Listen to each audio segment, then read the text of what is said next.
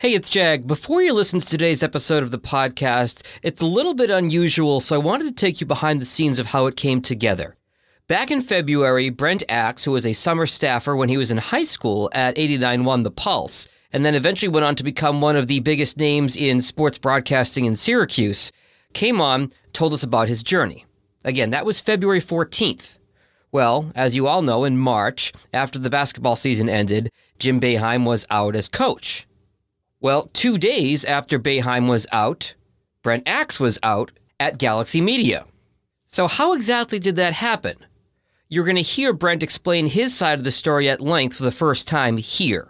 So, the first 30 minutes of today's episode are the interview that we recorded back in February, and then after the break, you'll hear Brent explain what happened after our first interview. I hope you'll listen all the way to the end because Brent will explain how this story ties back to JPZ and lessons that can be learned for former, current, and future students. For half a century, WJPZ Syracuse has been the greatest media classroom on the planet. We've trained students from the 1970s to the 2020s on how to run a professional radio station. But the lessons learned and relationships formed go far beyond studios and transmitters. Taking a look back through the eyes of those who experienced it. This is WJPZ at 50. Welcome to WJPZ at 50. I am John Jagay. If you know sports talk in Syracuse, you are definitely familiar with our guest today. He is Brent Axe. Welcome to the show. John, thanks for having me. This has been an incredible series, and, and I'm thrilled to be a part of it. So, take me back to your involvement with JPZ. You weren't an SU student, but you worked there when you were just a baby, right? That's right. I've got a pretty unique story here. Uh, I'm one of the few uh, Z89 slash 89 won the Pulse, as we'll talk about alums out there that did not go to Syracuse University. Mm-hmm. I remember it distinctly. I was walking the halls of Bishop Ludden High School, and this must have been 1994 and I see a flyer on the wall, old school, Mhm. that says 89 won the Pulse looking for summer interns. So I had just started getting into air quotes broadcasting when I was at Bishop Ludden because I was always walking around the halls just talking sports and being me. And uh, Sister Nancy comes up to me one day and she's like, You know, you're always yapping about sports and doing all these things. You know, why don't you do the morning announcements? And John, I just kind of took over. You know, it used to be Sister Nancy just kind of like blandly reading us the, you know, the cafeteria menu. so I just kind of stepped in there. I'm doing Letterman top 10 bits and saying, Sister Nancy walking in saying, Oh, how, how lovely you look today and sports and all kinds of stuff. I played music over the PA one day. That didn't go very well. wow. What did you play it? Stone Temple Pilots, Interstate Love Song. nice. Uh, that didn't go very well. That's the one and only day I played music. So I just kind of had gotten into this, right? I was doing uh, PA for the boys basketball team, won the state championship that year. And I see this flyer on the wall and I go to this meeting. That must have been Watson Hall, right? Where they, Yep. and I was like, that sounds fun. And they just kind of threw me in the pool. So I remember my first gig, if you will, there was a remote at an old bike shop on Erie Boulevard in Syracuse called Wayne's Bike Store. Okay. And I show up, and for the first like 20 minutes, I couldn't tell you who was there doing the remote. I can picture the, the faces. I just don't remember the names. And for the first 20 minutes, they thought I was just like a listener. yeah, just hanging out.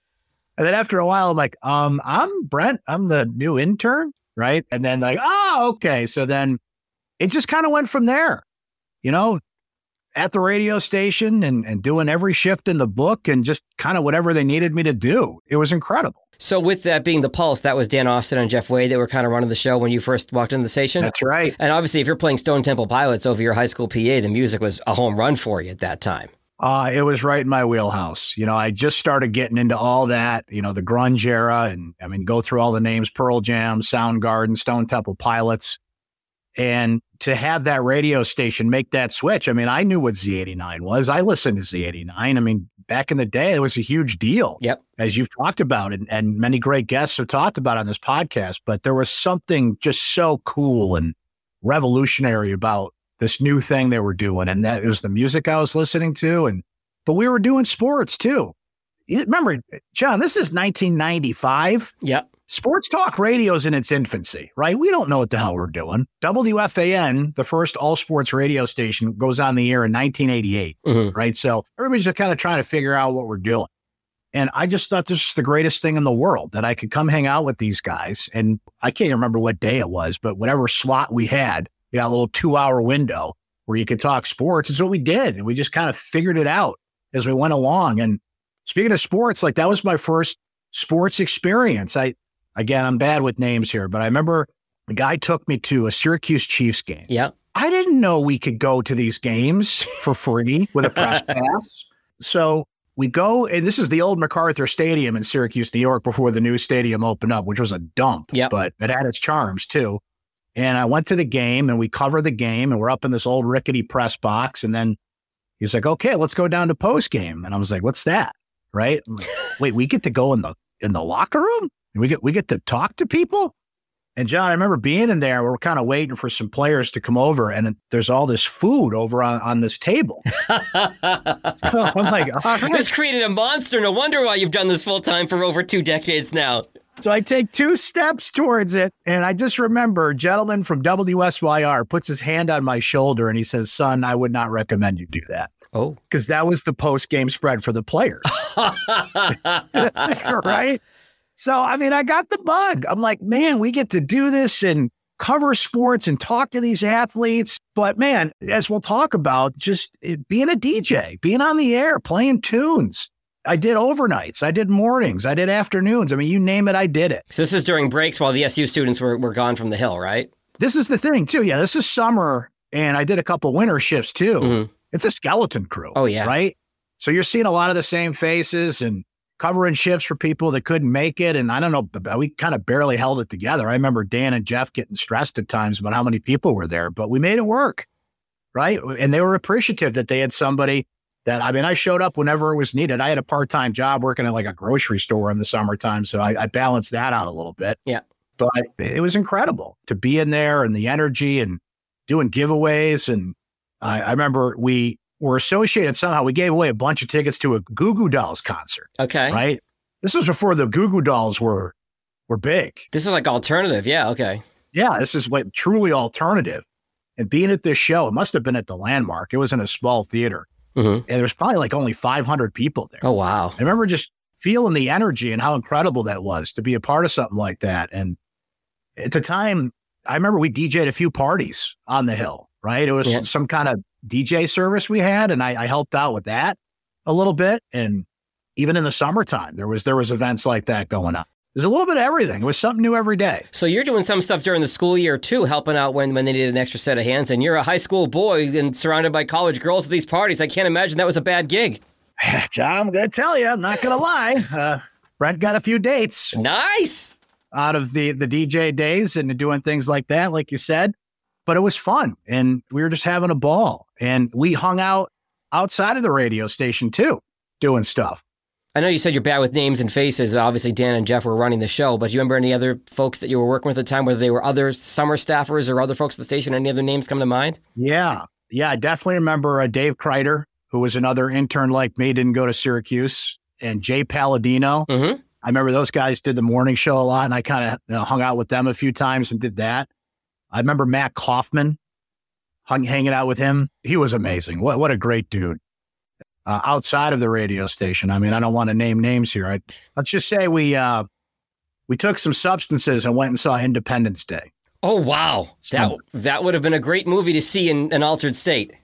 It was a great movie to see in altered state. But that's what we did. We hung out outside of the radio station. And I remember just like it's it was summertime, you know, just hanging out, whatever house they had. I don't know, somewhere on campus. You know, I'm a, I'm a high school kid. I'm a junior in high school and a senior hanging out with these college kids. And they kind of showed me the way in a lot of things. But what really stood out to me, what I remember about that is not just having fun and hanging out with these guys. It was, you know, they had a passion for this. They had a passion for radio. And I didn't appreciate it at the time, but I appreciate it now, John. Yeah, I mean, this was a real radio station, right. Absolutely. right? You learn the way. So when I went to Herkimer County Community College, that's where I go to college eventually. I didn't have the grades to get into Syracuse. And let's just say I concentrated a bit more on my lacrosse career than I did on uh, academics in high school. And I did okay, but I, I had to go to community college, which was great. It was amazing for me because you, you walk in the door and they just throw you right in the pool. Walking into the student radio station, WVHC at Herkimer, I had been a part of a great student run station for two years. I knew exactly what to do and how to do it. Right. And that first semester at Herkimer, I got an internship at WIBX Radio where I ended up working for six years. Oh, wow. While in college and out of college. So that training I had at Z89, like it was immeasurable to be a part of it because I walked in and I just hit the ground running. What kind of station was IBX? WIBX was a news talk station. Mhm. So I got an internship. A friend of mine actually had the internship with a gentleman by the name of Brad Davies. So Brad Davies did a show called Sports Watch at night. Mhm. At the time, it was, you know, news talk radio was Dr. Laura and Rush Limbaugh and that kind of thing. But at night, we did the sports show. Okay. I interned with Brad and, and just, I was supposed to be there one or two days a week. I ended up just kind of showing up every day. And then they gave me a part time gig as the producer. And then eventually I was the producer and co host and ended up being the sports director after Brad left after a few years. And that was my first gig while I'm in college. And I wasn't wide eyed and, you know, trying to figure out what to do. I knew what to do Yeah. because I, I, I knew exactly how a radio station was supposed to, to run. And that was an advantage for me. You know, they took a chance on an 18 year old kid. That this was a, you know, professionally run. I remember people wearing ties at the time. That is a long time ago in radio. yeah, the newscasters wearing ties in the studio and they took a chance on me, but, you know, they saw something in me. And that all has to do with my time at uh, Z89 slash The Pulse. Were you at IBX when they flipped back to Z89 when Dina and Harry flipped it back, or were you? What was your involvement at that time? I was definitely there when the flip happened. And I was not happy. About it. Yeah. I mean, there was a lot of tension at that point, right? There was a lot of tension about it. I didn't understand it. I remember there was some talk. Of, I believe Harry talked about it here on the podcast, and I, I messaged Harry after I listened to it, and I said, "You know, I'm sorry I was so mad at you when you when you made the switch." Now, having heard that story, that incredible story that they went through at that time, uh, not knowing it, but I remember being mad about it. I remember, uh, I think I wrote a letter Mhm. and posted it on the wall, if I recall correctly. Wow, like, okay. I just can't be a part of this, right? I remember sitting there doing a shift, and there wasn't a ton of music at the time because, as Harry explained, like they had to do it quickly. Right. And there was like talk about like he did it because they thought another station was going to flip to a similar format. And I remember Dr. Rick walking in, and remember, John, at this time, I had no idea who the legend Dr. Rick You were the only one. I was the only one who didn't know because I didn't know at the time. I certainly do now. But he's just like, I remember Dr. Rick being like, yeah, the boss come around and it's changed the format of the station Wow. radio. Just like, who is this guy? Right. And I'm sitting there. So I go from playing Pearl Jam and Soundgarden and all this music that I loved. And we didn't have a ton of music at the time. And I remember playing on the same shift, like I think it was Men in Black, like oh, Will six Smith. times the same shift. Like, what are we doing? Oh And my people God. are calling, right? They're calling the request line. Like, what is going on right now? And I'm just like, I can't do this. So, um, I think I, I think I technically resigned. Okay. You know, I- my internship was up at the time. I was in college, and you know, I was working at WIBX, so I, I kind of had taken some steps past what I was doing anyway. But uh, yeah, I was not happy about it. But uh, I was wrong because they needed to make that switch. Pulse had a great run, but uh, I think that was, uh, in hindsight, that was the right decision. it really is interesting to look back at those events 20 years later with the benefit of hindsight for sure. So tell me a little bit about your career since. You've been all over. You've done a lot of stuff in, in central New York. So what happens after IBX? So I worked at WIBX from 1996 to 2002. And in 2002, I was contacted by a gentleman by the name of Jim Lurch, who ran Sports Radio 620 WHEN. Oh, yeah. The frequency's still on the air, but it's not a sports station anymore. So from 2002 to 06, I worked at WHEN. I took over for Adam Schein, who was a very popular sports host. Big shoes to fill who went national, CBS, and all that. Yeah. Absolutely. Uh, and I felt that pressure. Trust me, I was a fan of Adam Schein. So from 2002 to 2006, I worked at WHEN. I also did uh, Syracuse basketball and football coverage on WSYR. And John, at the time, WSYR had just lost the rights to Syracuse. It had gone over to Galaxy Media, to TK99, where I work now. That's right. Okay. Think about that. Syracuse University sports had been on WSYR forever Yeah. Just lose it. And all of a sudden, WSYR is kind of like counter programming. They're like, you know, the voice of the fan and, you know, like kind of going against what Syracuse was doing in a way, right? So they counted on me to be that. Wow. And I embraced that role. It's not that I was against Syracuse. I mean, they won the freaking national championship in 2003. Right. It was a story in and of itself, John. I mean, I was on the air until five in the morning, taking calls all night from people after they won the title. And God rest his soul, Joe Galuski walks in, the former morning host on WSYR, at five in the morning. I'll never forget it. He looks at me and goes, What the hell are you still doing here? Right? I was like, We won the national championship, baby. God, I remember that. So 20 years ago, because I graduated in 02. My then girlfriend was still a student there. So I went back for that night. I remember watching the game in the Carrier Dome when they had it up on the big screens. And it was uh, myself and the late Bill Leaf, who I know you worked with, and, and a couple of our friends. We watch the game, and what do we do afterwards? We walk out of the dome. Of course, it's snowing. There's a couple inches of slush on the ground in April. Yep. And I remember just like trekking through the masses at Marshall Street and watching people hang from tree branches and like not being able to feel my legs from the knees down because they were covered in slush and snow. I'm like, could this be any more perfect Syracuse? The night they win the national championship, it's snowing in April. Well, and I was supposed to go, and I can't remember why it broke down, but I didn't end up covering the game in New Orleans. Mhm. Which I was pissed about at first, but it turned out for the best. I would rather be in my hometown talking to the fans, people crying on the air. Yeah. And I think that's what really helped me build a bond with my listeners. I grew up here. Yeah. I went to those games. I was at the game when Pearl Washington hit the shot and when Billy Owens hit the free throws and when, you know, Michael Owens caught that two point conversion in 1987. Go through them all. I went to all those games as a kid in the 80s and 90s, right? So I could connect to that. That was my training ground. Yeah. Z89 and 89 won the Pulse helped me figure out how to be a broadcaster and how to convey that message. But I was I was a fan trying to make that transition into broadcasting. And I was always intrigued by that. You know, I would look down courtside and see Doug Logan calling the games. And I'm like, Dad, who are these people that get to sit down by the court? And and I was always intrigued by that. And then eventually, thanks to, you know, going to that Syracuse Chiefs game, I, I kind of figured out what that was. Uh, so to go back to what we were talking about, so I worked at Clear Channel, which it was at the time. So now it's 2006, John, and I have a one month old. I had just moved into a new house, and Clear Channel laid me off. Was that December of 06? Because that's November of 2006. because I got the zig at Clear Channel in Burlington in December of 06. Merry Christmas. Time to start cutting for next year's budget. Always the way. You remember, you know, we were names on a spreadsheet that had to go. I never got a good explanation for it. I remember sitting in a meeting signing my my papers, The severance paperwork, yeah. the severance paperwork, and someone who shall remain nameless uh, was bragging about the fact that the pen that I was signing my severance papers with was purchased in Italy. You gotta be freaking kidding me. I'm not kidding you. And I, uh, boy, I glared at that man like the fire of a thousand hot suns. Oh wow. So, I mean, think about this. I, I I've got a one month old. I've got a, a mortgage. Thank me, my, wife was gainfully employed as a teacher, but it was the worst thing that ever happened to me, John. But it was also the best thing that ever happened. always is. Always works out when that happens. Hundred percent. It was the best thing that ever happened to me because I got to spend a year at home with my daughter and and raise my Ah. daughter, which was incredible. Nice. And what happens is, it's fight or flight, right? You know, Oh yeah. what do we tell so many young broadcasters now about connections? Oh yeah.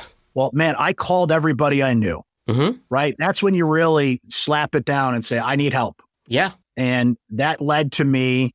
So this is 2007 now. And uh, a gentleman I used to sit next to at the Syracuse basketball games, shout out to Jake Lewis from Syracuse.com. He says, Well, why don't you, uh, why don't you write a blog for us? Give us your takes on sports. Perfect. And I was like, Great. What's a blog? 2007. Okay. Yeah. All Like- right. He's like, just give us some takes. We'll take care of the rest. Right. So I start writing for Syracuse.com part time, trying to figure out this blog thing. Then in 2008, I get hired at the score 1260. I'm working at Cumulus. I'm doing four hours in, in afternoon drive. And eventually, who becomes my boss? Dan Austin. That's right. Okay. One yeah. day, we've got the big staff meeting. Who's the new boss, right? Nobody knew. Everybody's nervous. Like, what's going on? And down the stairs walks Dan Austin. And I said, I know this guy. That's Right? great.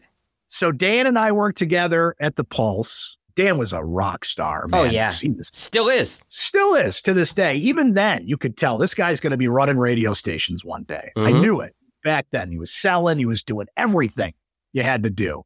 So Dan was huge in my career. He helped really forge the vision I had for the score 1260 at the time and what it should be. And I remember sitting down with Dan and another gentleman by the name of Kevin Legret, and I kind of laid it out for him what I think a, a sports radio station in Syracuse should do and what it should be. And they agreed. And I remember Dan and Kevin saying to me, like, okay, listen, if you want this vision to come true, you got to put some skin in the game here and we'll back you and we'll believe in you. And that eventually turned into we were simulcast on Time Warner Cable Sports Channel, which no longer exists, but Mhm. was there at the time. Uh, that turned into a gig for me as the pre halftime and post game host for the Buffalo Bills radio network. Oh wow, A longtime Buffalo Bills fan. What a dream come true. I mean, they sucked back then, but uh, I mean, hey, I was at NFL broadcast team for three years. As a Patriots fan, I'm happy to have handed the reins over to you for the division for the foreseeable future. But go ahead. One of the greatest days in my life is when the Bills beat the Patriots in 2011, early in that season, and we intercepted Tom Brady uh, four times. there you go. Uh, things would get better, but at the time, that was about as good as it got, John. so in, in 2012, Syracuse.com approached me and they said, We want you to work here full time. oh wow. We want you to write more. We want you to do podcasts. We're in their infancy. Yep. They wanted me to do something along the lines of digital audio. And even though radio was in my blood, you know, Dan had left at the time and I just didn't see myself growing anymore at Cumulus. I was kind of tired of corporate radio. Sure. So I left. I left on my own terms. I resigned and went to work at Syracuse.com full time. I wasn't out of radio long though, because Ed Levine, who owns Galaxy Media, Yeah. who Ed and I at one time had been, you know, big rivals. You know, Ed used to get pissed because Jim Boeheim used to compliment me in some of the post game press conferences. And Ed would get mad at Boeheim because he's that's the other guy. He works for the competition. You can't talk about Because. Ed had the rights to the games, and you're and you're counter programming. That's funny. Okay, yeah. That's right. So Ed asked me twice to come back to radio, and I said I wasn't interested. I, I always appreciated the the conversations and the time. But eventually, you know, Ed's pretty persistent, and Ed is, you know, somebody who's very convincing. And we had a great conversation about, okay, let's do this. It started with an hour on ESPN Radio Syracuse. That turned into two hours and a little pre and post game coverage as well for Syracuse University Sports. And that's what I'm doing now. I'm still doing two hours on the radio on ESPN Syracuse and full time sports columnist at Syracuse.com. And uh, to be able to to do both of those mediums at this point is uh, I'm so blessed to have that that real estate and to have that voice in Syracuse, New York, uh, quite literally on the radio, but also uh, as as the lead sports columnist at this point.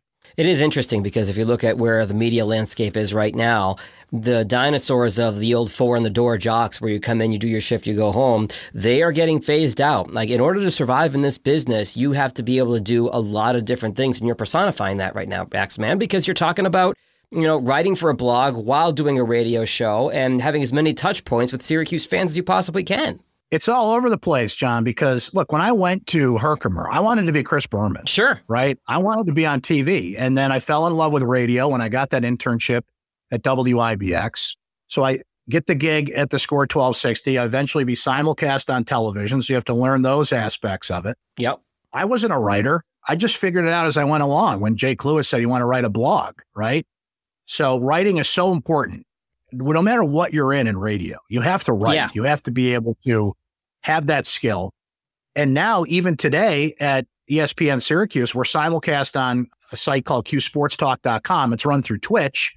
I just told my students this the other night. I should add to the conversation. So here's a guy who didn't go to Syracuse, who worked at 89 The Pulse. And now I'm an adjunct professor at Syracuse University. I teach a, a sports interviewing class for five weeks out of the semester. And I tell my students this when we eventually get into the world of podcasting. And you know this as well as anybody, John. I said, look, podcasting is no longer an audio medium. Yeah. There is a video component you have to know, you have to do, you have to know how to edit it, you have to know every aspect of that, right? So it's so huge, even on the radio today. One big thing that we do on social media is every day my producers and I sit down after the show. We're like, what are going to be the clips today? Yes. You know, so you'll see on our ESPN Syracuse and Q Sports Talk social media feeds about a minute or so clip from the show each day, which gives you a little slice of what that show was. And hopefully you click into the podcast. Like, I want to hear more, right? That's such a huge part of what we do on a daily basis. That's on the radio. But if you're doing a podcast, like, that's just standard. Like, you better be doing that, right? You do it uh, for this. And anybody that's doing a podcast, like, the audio component is where my heart is, you know, as a radio sure, guy. Yeah, but yeah you got to know everything at this point. Well, you're kind of leading me to my next question, Brent. You and I could talk podcasting all day for sure. But as somebody who has a daily radio show, where do you see the world of radio right now? And what does it need to do to stay relevant? I think people that embrace the word audio, that's where we're at. Here. Yeah. Radio's great. I love the tradition of radio. I love when people say they listen on the radio. And contrary to popular opinion, radio is not dead. Right. Radio is, is still very much a part of people's lives. It's just in different places. I mean, it's cool when somebody gets in the car and turns on the radio, but it's on your phone, it's everywhere. So, wherever that radio is, it's still something that people embrace. I get the opportunity now via not only the Q Sports Talk feed, but just people that pull up ESPN on their phone. Yeah. On you know, the ESPN app has an audio function, and you can pick all kinds of different radio stations from across the country, people that live all over the place, not only listen, but call into the show. I have a few regular callers that don't live in Syracuse, but they want to stay connected. Yeah. Right. So that's where it's at. So you have kind of your central home base, if you will. You sit in a studio, you do a radio show on a traditional radio station, but you still have all these other ways and these formats to reach people, but you still want it to feel local. You still want them to feel connected to what's happening in Syracuse, New York that day, yeah. the day after a big Syracuse basketball game, right? You still want them to feel like I'm listening to the radio, right? No matter what device it's on, no matter what format it's on, you still have to create that intimacy, that connection. Of course. Right? That's what radio is today. We just have this amazing technology to convey that message, no matter what format it is. And now people see it. They see behind the scenes. That whole theater of the mind thing is is almost past, right? Because when you can watch me do a radio show on qsportstalk.com, the combination of the elements, like John, one thing that people always ask me about when I in covering sports is something along the lines of like, what's this really like? What's it like behind the scenes? The, who's the man behind the curtain, Wizard of Oz kind of thing? Yeah. Who's the man behind the curtain? What's Jim Boeheim really like? Yeah. What do they do in the locker room? What's going on back there? Right. So that's what we can bring our viewers and our listeners now. They they see the process. They know how the sausage is made as it's being made, and they're continually fascinated by it. So I think our jobs now is to let them into the process as much as possible. So that whole the Wizard of Oz, who's the man behind the curtain, like that doesn't exist anymore. Wow. You get to see it and hear everything. It seems like you've learned so much from your time at IBX at JPZ. Axeman, as somebody who has been on in the market and the voice of the Syracuse fan and covering Syracuse sports for as long as you have, if you had to give one piece of advice to a young aspiring broadcaster today, what would that be? Uh, my advice would be do it. Okay. Because unlike me, now I had my PA days at Bishop Ludden High School. So I had somewhat of a training ground and I was lucky enough to intern at 89.1 The Pulse and get on the air. But think of the resources you have right now as a young broadcaster. Yeah. Right. You can start a podcast today. Sure. You can start a video stream today. Right. So do it. And then do all the things that all the great alums at 89.1 The Pulse slash Z89 will tell you. Make connections. Right. If you're somebody that goes to the Mighty Newhouse School of Communications, you've got the ultimate resources there. You don't need me to tell you that. And the amazing opportunities that are there. But the important thing is to do it, get the reps. And by the way, don't worry about how many people are watching or listening. Right. Just do it. And then eventually someone will notice. You'll connect with somebody who can help you along the way. That amazing Z89 alumni base that will point you in the right directions, will give you the right, uh, you know, pointed, constructive criticism to be a broadcaster, to do what you want to do. So take advantage of this incredible space you have that I didn't have back in, in the mid 1990s that you do today Yeah. through everything that's available to you. and the rest will take care of itself. That is a great place to leave it. Brent Axe, Axeman, we're going to link to all of your content in the show notes as well. Thank you for spending some time with us today. John, thanks so much for having me. You're doing an incredible job with this. And shout out to all the people that have uh, been a part of Z89, but especially my 89 One the Pulse peeps. You're, you're special to me, and, and we did something pretty cool even in a short period of time. It's WJPZ at 50. Hey, it's Jag. You're probably listening to this episode of the podcast because you know the person I'm interviewing. But one of the true joys of this project has been learning the stories of everyone in the WJPZ family. When you're done with this podcast, I'd encourage you to check out an episode with someone you don't know. You never know what you might have in common with your other WJPZ relatives. Looking back at half a century of broadcast excellence. This is WJPZ at 50. All right, so here we are now on May 25th. I mentioned this off the top. We had a great conversation, Brent and I, uh, on February 14th, actually. But things have changed a bit in the last couple months. So welcome back, sir. You, things have changed slightly from uh, that half hour conversation you just heard. And this is a, a JAG exclusive. I haven't really talked extensively about this, but I think given the audience that listens to this podcast, and my WJPZ family, and particularly any aspiring broadcasters uh, coming up listening to this. I think it's important to circle back and kind of update what happened here. I appreciate that, and I do want to give you the floor to tell you the story as it happened to you. So let me give you the outside perspective from where I sit, which is Jim Boeheim leaves, uh, retires as coach of the Orange, and then uh, he leans on station ownership to say, "Hey, Brent's been pretty critical of me over the years. We don't want him on the air anymore." Am I way off in that? Is there some truth to that? Is that exactly right? Well, so I was fired on a Sunday. Mm-hmm the day before that, it was announced by Galaxy Media that Jim Boeheim was going to take on an extended role, uh, more appearances. I'm not exactly sure at this point what he's going to be doing. But look, I can't prove that Jim Boeheim had me fired, Jag. Right. But I will go to my grave believing it was done to appease him. Now, full disclosure, he is a part owner of Galaxy. Do I have that right? That is correct. So, I mean, the timing of that was interesting. And it was my question to Ed Levine, who phoned me on a Sunday afternoon to fire me about Jim Boeheim's involvement in the station, which caused him to go on a rant on that phone call, which you also read.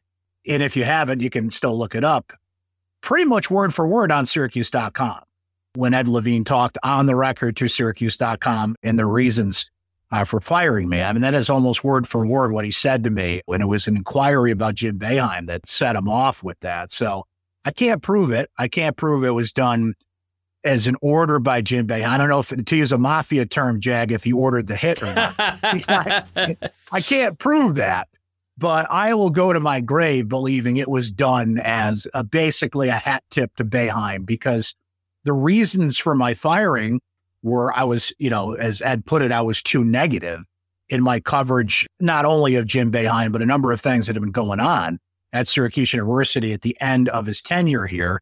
It's announced on a Saturday he has more involvement in Galaxy Media. I get fired on a Sunday. Like, listen, I don't think we have to go to a whole episode of Law and Order to figure out what went on here. Okay. What's interesting is you talked in that conversation that as a listener you just heard about being the voice of the fan, and that's kind of how you made a brand for yourself, particularly when you were at SYR and Galaxy got the rights to the games. SYR didn't have the games anymore, so you're not the pregame host, you're the fan. You're talking to the fan. That's how you made your bones. You talked about being on the other night that they won the national championship back in 03 and really forming a bond with the fans. So to me, it just seems kind of ludicrous to say, well, you're being too negative toward the team. The teams have not been good lately. That's exactly right, Jag. And look, while I worked for Ed Levine at Galaxy Media, right? My boss is the audience. Yeah. Okay. And that is at radio, that is at syracuse.com. While I have bosses and people above me, my boss is my audience, my readers and my listeners. And I think people listening to this need to realize that. So in the aftermath here, I feel so vindicated because to a T, people that have reached out to me in various forms text, email, DM in the produce section at Wegmans. Okay. I'm glad you got a Wegmans reference in. We got to get a Wegmans reference in there. To a T, Jag, have come up to me and said, Thank you for what you did. Thank you for speaking for me. And many of them predicated it by saying, Look, I don't always agree with you. Yeah. But I appreciated the way you did your show.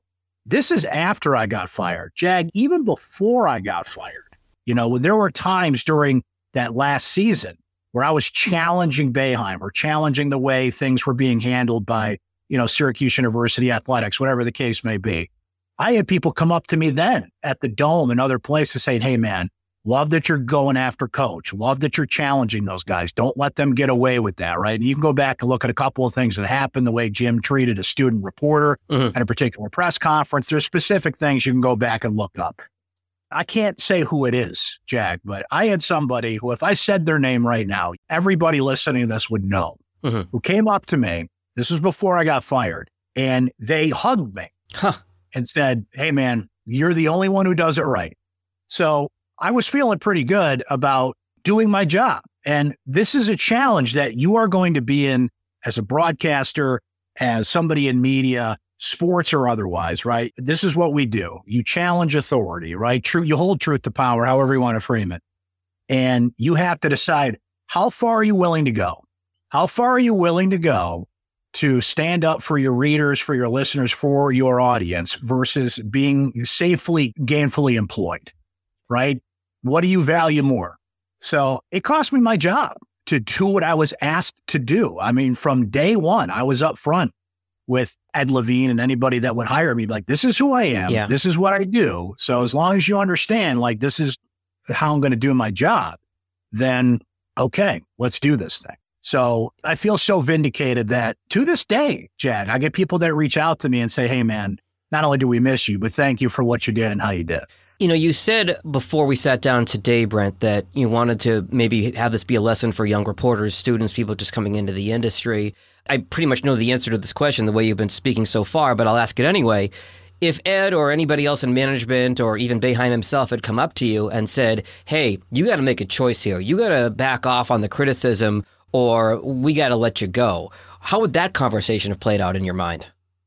The conversation would have been, thank you for the opportunity thank you for the opportunity to work here, but this isn't for me. This isn't for me because that's not the way I'm going to do things. While Ed has a relationship with Syracuse University athletics. Sure. Galaxy Media is the home of, of Syracuse sports, and I completely understand that.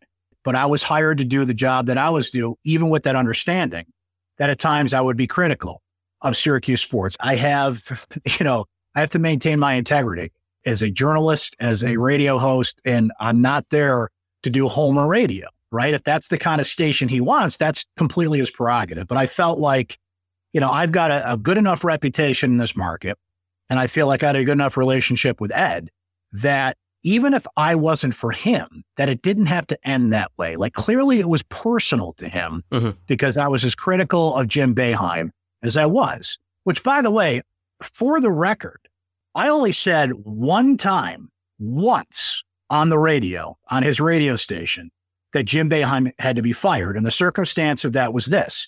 You'll recall the Wednesday Syracuse lost to Wake Forest in the ACC tournament, right? Mm-hmm. We come on the air pretty much right after that game. And this was after that awkward press conference with Boeheim, when even then he was wishy washy about what he was doing and how he was doing it. He wasn't sure what was going on. The analogy that I made at that time, Brent, was it's almost like the boyfriend who's too much of a chicken to dump the girl, so yes. he treats her badly and basically dares her to dump him. Yeah. That was the impression I got from that press conference. That's a perfect way to put it. So what I did is I came on the radio at four o'clock that afternoon and I said, look, if he can't make this decision, then Syracuse University needs to make it for him. Mm-hmm. An hour later, Jack, the press release comes out that Syracuse was moving on from Boeheim. So clearly, this was premeditated. This was happening regardless of what happened that day. Just the process got accelerated, right? So then that Friday, they had the make good press conference, which I'm glad they did, by the way. Sure. Nobody wanted to see this end the way that it was starting to look like it was going to. So they had the Friday press conference. Autry's officially introduced. Boeheim's there. It was a great kiss and make up session, right? Sure. Sunday, I'm fired after that. So if Ed wanted to move on and have his product be presented a different way, I completely understand that. It's his station. He can do what he wants with it. but I feel like I could have been professional enough that I could have walked away on my terms. I could have done a last show. I could have said goodbye to my listeners in a respectful manner. And it didn't even have to be mentioned publicly why I was moving on. I could have just moved on and Ed could do what he was doing and I was doing what I was doing. And hey, and thanks for the opportunity, but let's move on here. But, you know, that's not the way it happened. And, and here we are. And Jag, the, the response that I got from people, particularly members of my JPZ family. Yeah. I can't even begin to tell you how appreciative I am of it. I, I get choked up thinking about it. I mean, I had my phone didn't stop buzzing for a week, and there was a lot of national attention on this. I mean, right. That's a national story of mm-hmm. coach retires as part owner of the radio station, station fires radio host that was critical of said coach. I mean, that's a big story. It was a big story. I wish I wasn't at the center of that story, but sure. I'm also thankful to Ed that he said what he said publicly and put it out there as opposed to 99% of the time. You know how this goes. Yeah. You get the email that says, We wish them well. And it's vague, and you've got to explain to people a hundred times what happened. Well, by him putting it out there publicly, we saw the reaction to it. Okay. I'm not tooting my own horn here, but I think mm-hmm. you can go look at the national coverage this thing got Bill Simmons, Keith Olbermann, Barstool, Sports Illustrated. I mean, you name it, the New York Post. I mean, I'm just thinking of things off the top of my head. I actually chronicled a lot of the national coverage and, and held on to it, you know, for something I could Why show not? people down the road. Why not? You know, when, you know, you were the, the center of the sports media for 24 hours. But that was validating to me too. I feel vindicated that people saw right through it. They saw the situation. You know, now we're we're here a few months later and it's still a story that resonates with people. And I just feel bad for the people that are on that station now because their credibility has been put under question that audience now knows what those hosts are up against and what they're expected to do and how they're expected to cover those teams. I mean, it's out there now, right? So as long as you know that, if you're a listener to that station and you're still good with that, that's your choice. But I feel like we're kind of entering a world. Uh, another Syracuse alum, by the way, Sam Blum, has put up with this in his coverage of the Angels. He's a writer for The Athletic, mm-hmm. and he was removed from their pregame show for the same reason because he was too negative. So you've got to know when you get into this business what you're up against, the decisions you have to make, the parameters on which you're working. And, and like I said earlier, Jag, how far are you willing to go to serve your audience? That is something you, you've got to think about. I want to ask you this question, and if you don't, if you're not able to answer, don't feel comfortable answering it. That's fine. A full disclosure: I've never met Ed Levine. You've had a long time relationship with him. Do you think that he feels, if you'd had the conversation, like you said, hey, listen, we want to go in a different direction. This isn't the kind of show we want anymore. You know, here's a chance for you to say goodbye to your audience. Do you believe that he thinks you would have gone on and said, "Hey, listen, they want me to be too, you know, kissy uppy to Syracuse, so that's why I came to the show anymore"? Bye. That he doesn't believe you would have just handled it professionally and left that conversation out of it. I don't want to speak for him, yeah. but based on what he said to me and based on what he said on Syracuse.com, I don't think there's any question yeah. about that. Once those words came out of his mouth to me on the record, I don't think. And it's funny because it happened anyway, right? Yeah. But I don't think he wanted to put himself in that position, right? I don't want to speak for him there, but that certainly seems to be the case here about why this went down and how it went down.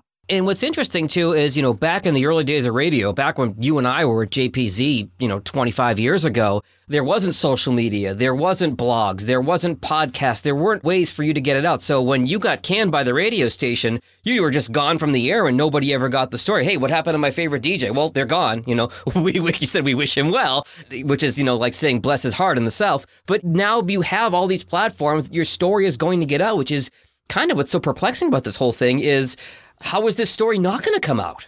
Right. And had it not come out the way that it did, and I just had that conversation with him, now it's my word against his. Yeah. Right. Because my conversation with him was not on the record, but he chose to put it on the record. And look, I can't speak for him. I don't know what he thought by doing that, how that was going to make him look. Yeah. Again, I feel like he's appeasing some people that clearly fall in a minority here and clearly are people that work at Syracuse, Boeheim himself, you know, the people that were most upset about what I was saying. Right. So he's kind of fallen on a sword for this is just my opinion. He's fallen on on the sword for Syracuse University, for Boeheim, whoever you want to put on that list. Meanwhile, you have a whole audience out there that you're trying to serve. Right. That you pissed off Mm-hmm. by getting rid of the person who I think by all accounts was probably the most fair in their coverage of this whole thing and held Syracuse, Boeheim, whoever you want to put on this list, most accountable for what they had to be held accountable for at that time, right? That's something I wasn't going to do and I will never do. I will never sugarcoat it. Yeah. I will never, you know, short of being, if, if I worked for Syracuse University, that'd be different. But as long as I'm in the position I'm in, I am going to serve my audience as, as best as I can. And Jag, no matter what happens from here on out, okay, I will have my integrity. Yeah. And I will have no regrets, not a single regret about how I did it, how I covered it, and how I served my audience. And to be able to say that feels a hell of a lot better than still having a job in that situation. I'm not going to lie. You know, what you're talking about is something that they don't always teach us at SU, and some of us may or may not have learned at JPZ, which is there's a business to this piece of it. You know, uh, much, much more minor scale. But uh, so many of us, like I worked for Clear Channel iHeart for a number of years, and you were there too, where, oh, you got to go on, you got to promote the iHeart Radio Music Festival, or you got to promote the iHeart Radio Music Awards, or promote this, promote this, promote this, at the detriment of putting out good content to your audience. And I had a mentor when I was working at iHeart who said, Hey, I know what you're thinking, but those who follow the corporate mandates succeed in this company and get promoted. Those who don't embrace corporate initiatives don't. And he cited some examples that were pretty powerful at the time without mentioning names. So there is that piece of it. You know, what do you say to a student or to a young alum who thinks, well, geez, you know, am I going to be in a situation where I've got to compromise my values or good content for the sake of my boss? You mentioned, you know, you don't work for Syracuse University, but you're work you were working for Galaxy, who makes money from Syracuse University to cover the games. So there's a lot of gray area here, Brent. There is. And so here's where this is going to become a tad ironic. I'm an adjunct professor at Syracuse University. Right? You mentioned that in the podcast. I teach a class for five weeks each semester. And in the first 10 minutes of every class, Jack, I make it abundantly clear to my students like, you are going to get the real deal perspective of somebody that's working in the business, and you are going to learn things, as you just said, which is what made me think of it, that they don't teach you here. Yeah. And one of the things that I tell them is what you just said. You have to learn all aspects of this business, not just how to do what we do as journalists, but this is a business and all the people that affect it and how that will affect you and what you do and what you're willing to tolerate in doing that. Now, I'm talking about things that, oh, damn the man, and look what I did. There's been plenty of things, Jag, that I've done that I'm sure you've done that we had to hold our nose and do Yeah. because I did want to keep my job, right? Like you can't just be, you know, the fighting rebel every time you get a memo to do something. Like you, you have to be a good employee too, right? But I think that's something, again, in particular to the audience that's listening to this, current students, future students, those that have not entered the business yet, that you need to know and you need to educate yourself about. You need to know all aspects of what you're doing, stressing that word business, right? The sales end of things and the business end of journalism. Learn about that, how it works, what the priorities are, what you'll be expected to do. You know, I write for Syracuse.com, which is now a, the emphasis is on uh, subscriptions Yeah. right? And how that business works. Know how that works. Know what your role in that is, right? If you're in radio, know what your role is in terms of sales, communication with sales, what you're going to be expected to do to help sales, right? And we can go through all the different aspects of business here. If you go into this yourself, right? If you want to go on your own and do a podcast and do a newsletter and do it that way, well, you've got to know how to sell that thing. You've got to know how to get people to subscribe to you, to solicit advertisers and all the various ways you can make money doing this, right? So I can't stress that enough. It's cool to do what we do, sports or otherwise. And there's been so many great stories of people on this podcast that get to do something they love to do, which is great. and I would encourage you to pursue that. But just know everything you possibly can. it's all out there. That's, you know, we live in a world where there's not much you're going to discover. You're like, oh, crap, I didn't know that about this. It's all out there now. So Yeah. you're the best you can to educate yourself about it. I'd be remiss if I didn't ask you, Brent, Mhm. what has your relationship or how has your relationship been with Boeheim over the last few years? Has it been contentious? Has it been up and down? What's been your relationship with him before we got to this point? It, it has soured, Yeah. sadly. Um, I used to interview Jim weekly when I was working at Galaxy. I was the one that, that interviewed him uh, once a week. Yep. I enjoyed those interviews. I think he enjoyed those interviews because I was pretty straightforward with Jim. I didn't kiss his ass. He knew he was going to get real questions, but I was going to be fair. Yeah. It's his interview, right? Right. I want to give him the floor to say what he has to say. If I had to push back a little bit, I would. So starting the season prior to this one, I was no longer doing that interview. Mm, He chose to go on another show. Same thing with Dino Babers, by the way. That's a whole different topic for a different day. I think I have a better relationship with Dino. And look, to be fair to Jim, okay, I did not cover as many games in person as I had prior the last few years. And that's a whole different story about some responsibilities I had at Syracuse.com and doing a, a post game show sure. which did not allow me to be at the dome for as many games as I wanted to be. Yeah. So we, I was not in as many press conferences in front of Jim as I wanted to be. And that's another thing that I would stress to anybody getting in this job. No matter what your opinions are, you got to show up. You got to be there, right? If you're going to criticize the people that you are covering, you better show up whenever you possibly can and sit right in front of them at press conferences, whatever the case may be, just, you know, to show and, and to be fair. So I had not been in as many games to maintain that relationship in recent years. So um, it has broken down. We no longer have a relationship. Got it. And I felt like, to Jim's credit, he was one of the most accessible people out there outside of formal interviews. You can call Jim Boeheim, you can get him on the phone. I don't know if I can do that now. Well, yeah. I think that's the cost of the honesty that I presented, uh, what was happening in that situation. Is there anything, Brent, related to this story, to your perspective on things that you want to get out there that I have not yet asked you about? I don't think so. I, I think you've really covered all the things I felt like we needed to cover that I feel like people needed to hear, particularly again, those that are uh, up and coming in this business. And, you know, you're getting the, the real raw story of, of what you can encounter. I just hope that the lessons people take from these situations make them more aware of either what they're getting into, or maybe there's somebody listening to this that's in a situation, media or otherwise, and they have said, maybe it's not worth it for me, right? There's always something on the other side. Take it from somebody who has been fired from a radio job, has been laid off from a radio job, and who left a radio job to pursue something else. You know, I had three different opportunities there. Yeah. There is life on the other side, and you will find your way. And I will say this too, particular to this podcast we're listening to and the JPZ family we have. Man, what do we talk about all the time?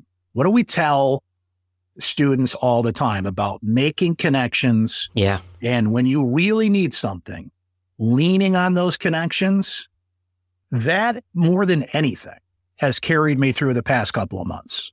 Those connections, those people reaching out, me in some cases reaching out.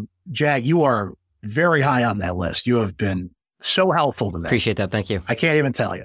So make sure you, I don't want to say take advantage. That's not the right way to frame it, but all these connections that you are going to build in your JPZ family, when you really need them, they're there for you.